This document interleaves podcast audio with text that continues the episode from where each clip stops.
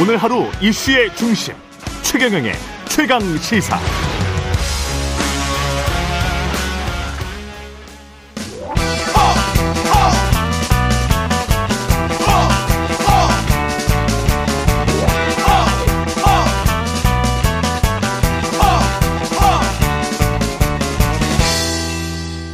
네, 링 밖으로 나간 박치기 왕 만나는 시간입니다. 국민의힘 김재원 최고위원 나오셨습니다. 안녕하세요. 안녕하세요. 예, 오늘 또 박치기 상대 누구를 박치기 하시겠습니까? 아니 근데 이제 사실 최경영의 박치기를 살짝 해야 될 것 같아요. 살짝 오늘 원희룡 장관? 원희룡 장관하고 같이 한번 이야기를 해봤으면 좋겠어요. 아니 근데 약간 좀 화를 많이 내셨거든요. 그때 저기 영상으로 보니까 이 그 화가 그렇게 많이 나시는 이유가 뭘까요? 그런데 이제 예. 그 기존 고속도로 노선을 정하는 입장에서는 예. 나름대로 그 이제 그 국토부에서 정하는 방법은 그 옆에 누구 땅이 있느냐의 문제가 아니고 이그 고속도로가 그렇죠. 가장 비용을 적게 들이면서 음, 음. 효율적이고 주민들에게 도움이 주는 방식으로 그렇게 노선을 정해야 되는데 음. 아마 그 원주용 장관도 그 부분에 대해서는 음. 음, 그렇게 생각하지 않았겠습니까? 이 고속도로가 비용을 절감하면서 가장 음. 어, 저 사람들이 이용하기 적합한 방식으로 음. 어, 노선을 정했을 텐데 난데없이 대통령 가족 의그 어, 부동산을 특혜를 주기 위해서 이 노선을 만들었다라고 하니까 음. 어, 원장관 입장에서는 뭐 그 그동안 스스로가 어, 굉장히 어, 그런 공정하게 저 음. 살아왔는데 마치 대통령 가족의 이권을 챙겨주기 위한 방식으로 이 노선을 정했다라고 비판을 받으니 음. 어, 뭐 그에 대해서 좀 격분한 것 아닌가. 화가 났을 거다. 네. 근데 만약에 이제 저도 변경안이 만약에 맞다면 거기에 강상면이 조금 더 들어가잖아요. 네. 양평은 바로 옆에 있잖아요. 네. 그러면 양서면 원래 기존에 가려고 했던 거는 양서면은 초입이고 네. 양평군에 그러면 양서면 소정면을 양평 아시는 분들은 자주 잘 아실 테고 저도 자전거 타고 그 그렇죠. 자주 가서 그 예. 그쪽에 잘, 잘 알아요. 그러면 이제 고속도로하고 초입까지 놓느냐 아니면 조금 더 들어가서 양평읍 그 옛날 구, 구도심까지 들어가느냐 뭐 이런 문제인데 네. 이런 문제인데 그러면 변경안을 이- 우리가 이렇게 해서 예- 예- 예타를 다시 해보니까 날지 아니면은 뭐 어, 주민들이 뭐 수천 명이나 수만 명이 음. 어떤 민원을 넣어서 음. 날지 뭐 보통 이런 고속도로 사업할 때 뭐 이런 것들이 있지 않습니까? 네. 그래가지고 이런 게 이제 제출 받았는데 뭐 경제성 평가뿐만이 아니고 정책적인 고려까지 다 해보니 강상면이 맞더라. 음. 라고 설득하면 되는 거 아니에요? 그런데 그런 예. 설득이 그 전혀 수용이 안 되고 예. 뭐 이유 여하를 막론하고 이것은 그냥 김건희 땅값 올려주기 위한 거다 또는 음. 뭐그 어, 대통령 장모 되시는 최은순 여사의 땅을 땅값을 올려주기 위한 것이다라고 막 그 아마 무지막지하게 주장을 하고 음. 더 나가서 그것을 정치 쟁점화하고 또 원희룡 장관 또 해임 건의안 내고 음. 이렇게 될 가능성이 뻔히 보이잖아요. 아니 그럼 그렇다 쳐. 그러면 이거 변경안은 안 된다고 쳐요. 갑자기. 네. 그럼 변경안이 왜 뭐 국민의힘이나 정부는 갑자기가 아니라고 주장을 하지만 음. 여하튼 예비 타당성이 끝났는데 변경이 된 거는 사실이잖아요. 네. 그러면 아 이거가 야당이나 국민적인 의혹이 제기되니까 그럼 기존 안으로 그냥 하면 되잖아요. 양서면으로. 음, 기존 안에 네. 대해서 또 많은 문제가 제기되니 이 나름대로 이것을 예, 국민들이 그 활용하기 편하게 네. 어, 새로운 노선을 일부 추가한 것인데 어. 그것에 대해서 이렇게 비난을 하니 이 문제를 어. 이 문제를 그냥 그 끌고 갈 그 상황이 아니다 이렇게 판단을 했겠죠.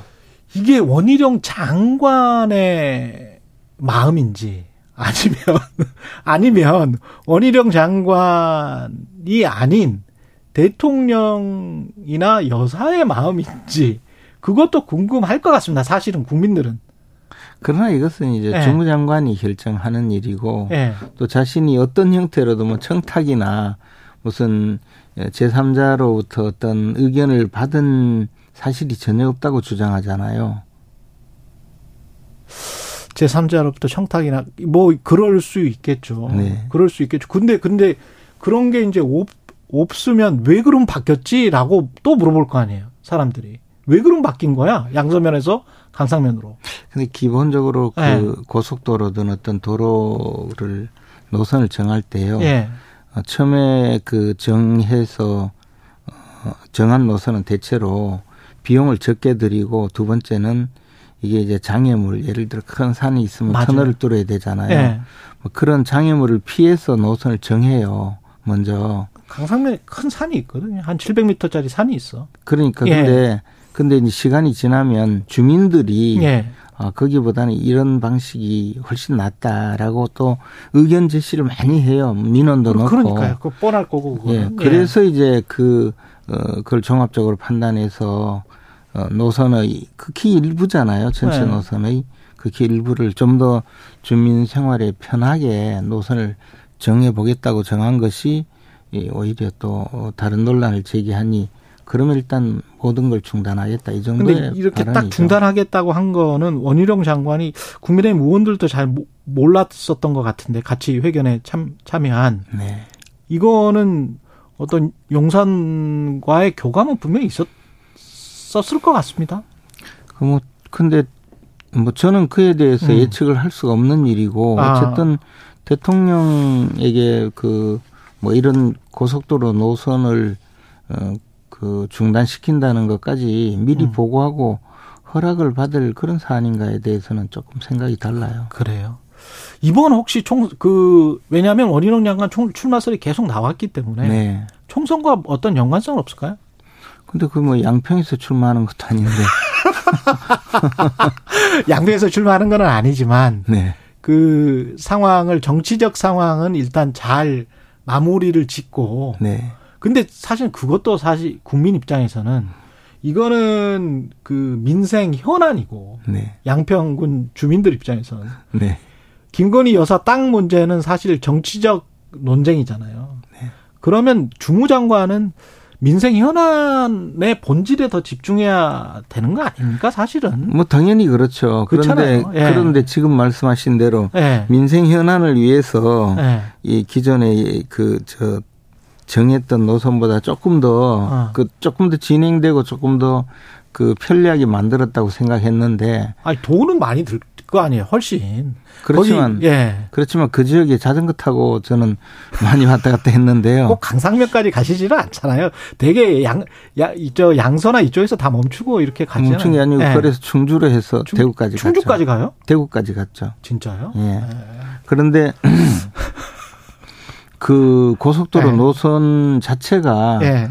뭐 기존에 말씀드렸듯이 기존의 그 노선보다는 이쪽이 그 훨씬 더 편리하고 음. 그다음 교통량도 분산이 되고 많아진다. 예. 뭐 그런 저 보고를 받거나 그렇게 해서 노선이 이렇게 정해졌을 거다 어. 그런 생각이 들죠. 알겠습니다. 앞으로 뭐 이 문제는 계속 나올 것 같아요. 그 예. 좀 논란은 되겠죠, 당연히. 예. 음, 그러면 왜, 또- 왜 바뀌었는지. 그러면 또 예. 새로운 노선으로 그 어, 어, 결국 그 고속도로를 건설하는 것은 어차피 그렇죠. 앞으로 어, 시간을 두고 해결을 해야죠. 음.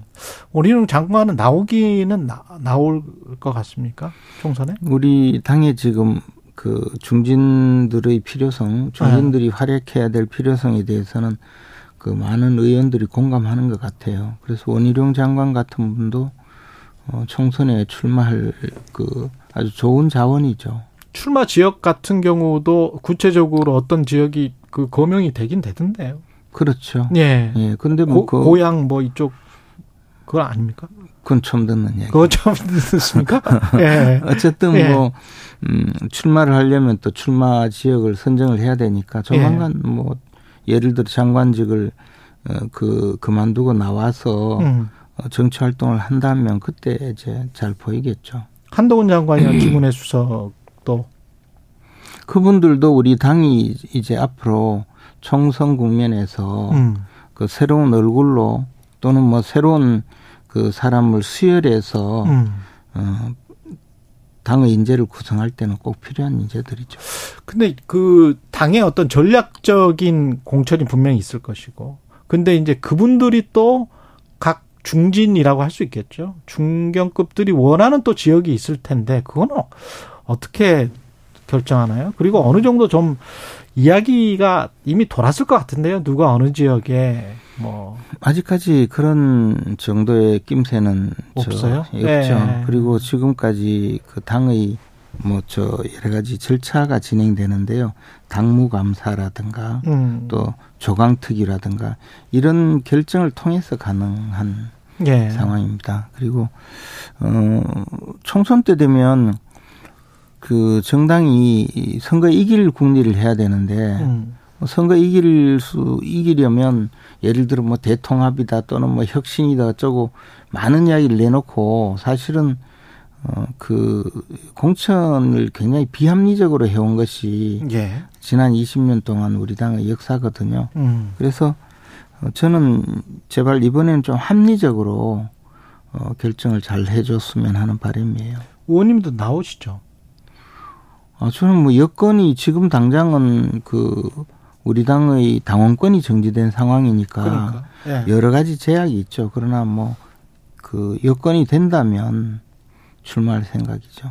만약에 국민의힘의 이름으로 못 나온다면 어떻게 되는 거예요? 아니 그것도 네. 저는 다섯 번이나 공천 떨어져 봤는데 무소속으로 출마한 적은 없어요. 아. 그런데 이번 상황을 어떻게 또 받아들이고 또 이겨낼 건가는 아직 뭐 여러 가지 생각이 복잡하죠. 그래요. 네. 예. 그 의원님도 혹시 신당이나 뭐 새로운 뭔가 생각은 안 하세요? 그 우리나라에 오랜 음. 동안 양당제가 형성이 되었어요. 예. 그리고 이것은 대체로 그 소선거구제를 택하는 나라는 주로 양당제가 음. 그늘 국민들에게 좀 더 그 호소력이 있었거든요. 어, 그런데 만약에 새로운 당이 국민들의 정말 호응을 받고 예. 출연한다면 예컨대 프랑스에서 그 마크롱 예 마크롱 예. 대통령이 새 당을 만들어서 압도적으로 이겼잖아요. 그렇죠. 예. 그런 정도의 그 신당이 출연할 수 있겠느냐 음. 하는 문제에서 지금 하고 있는 분들의 그 노선이나 입장을 보면 음.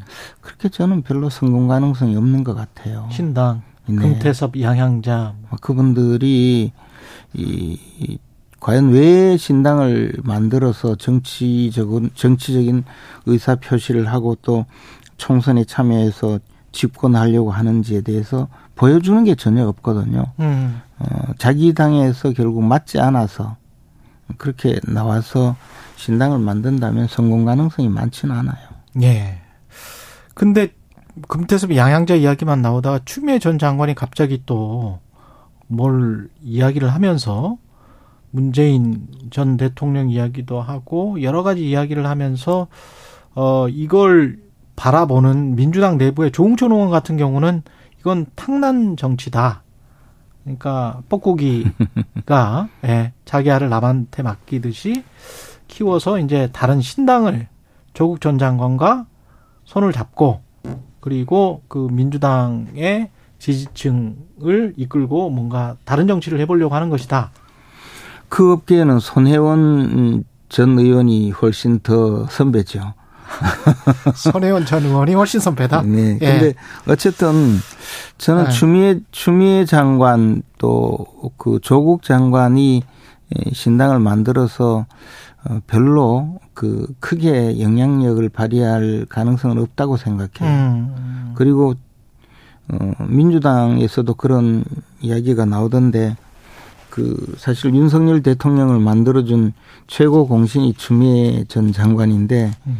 이번에 또, 어, 여, 여권에 우리 당의 총선 승리를 또 가져다 줄 엑스맨 또 그 역할을 하시려고 하는 것 아닌가? 또 또 한 번 엑스맨 네. 근데 어. 이제 추미애 장관 개인 스타일은 보면 다른 사람 말을 뭐 크게 그 고려해서 결정하지 않고 독단적으로 생각하는 경우가 음. 많으니까 이번에 추미애 장관께서는 조국 어, 장관과 함께 신당을 꼭 만들어 주기를 제가 바라고 있습니다.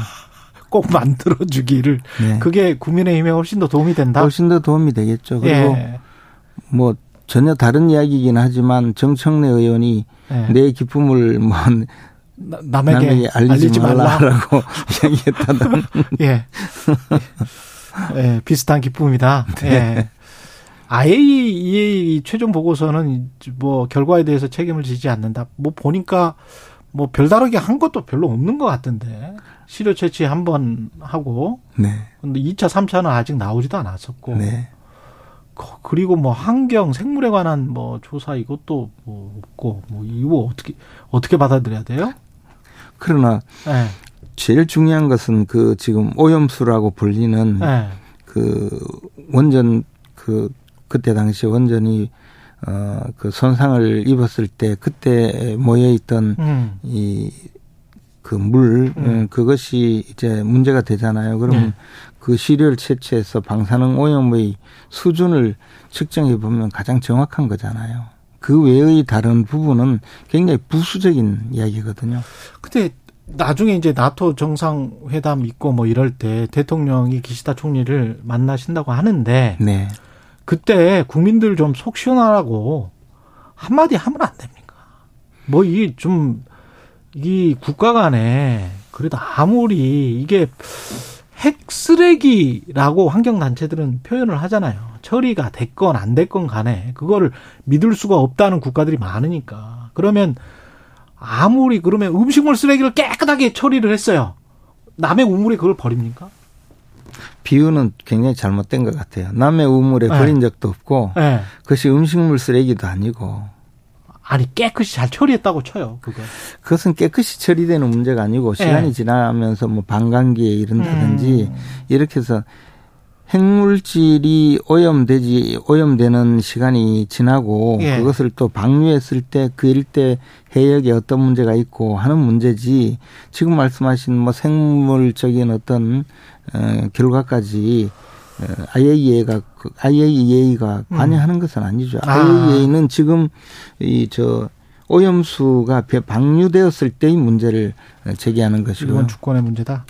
실제로 알겠습니다. 저는 그 저 동일본 네. 그 원전에 네. 직접 가본 사람이에요. 예. 뚜껑이 지난번에 말씀하셨어. 예. 여기까지 해야 되겠습니다. 다음 또 인터뷰가 있어가지고. 김재원 국민의힘 최고위원이었습니다. 고맙습니다. 고맙습니다. 예.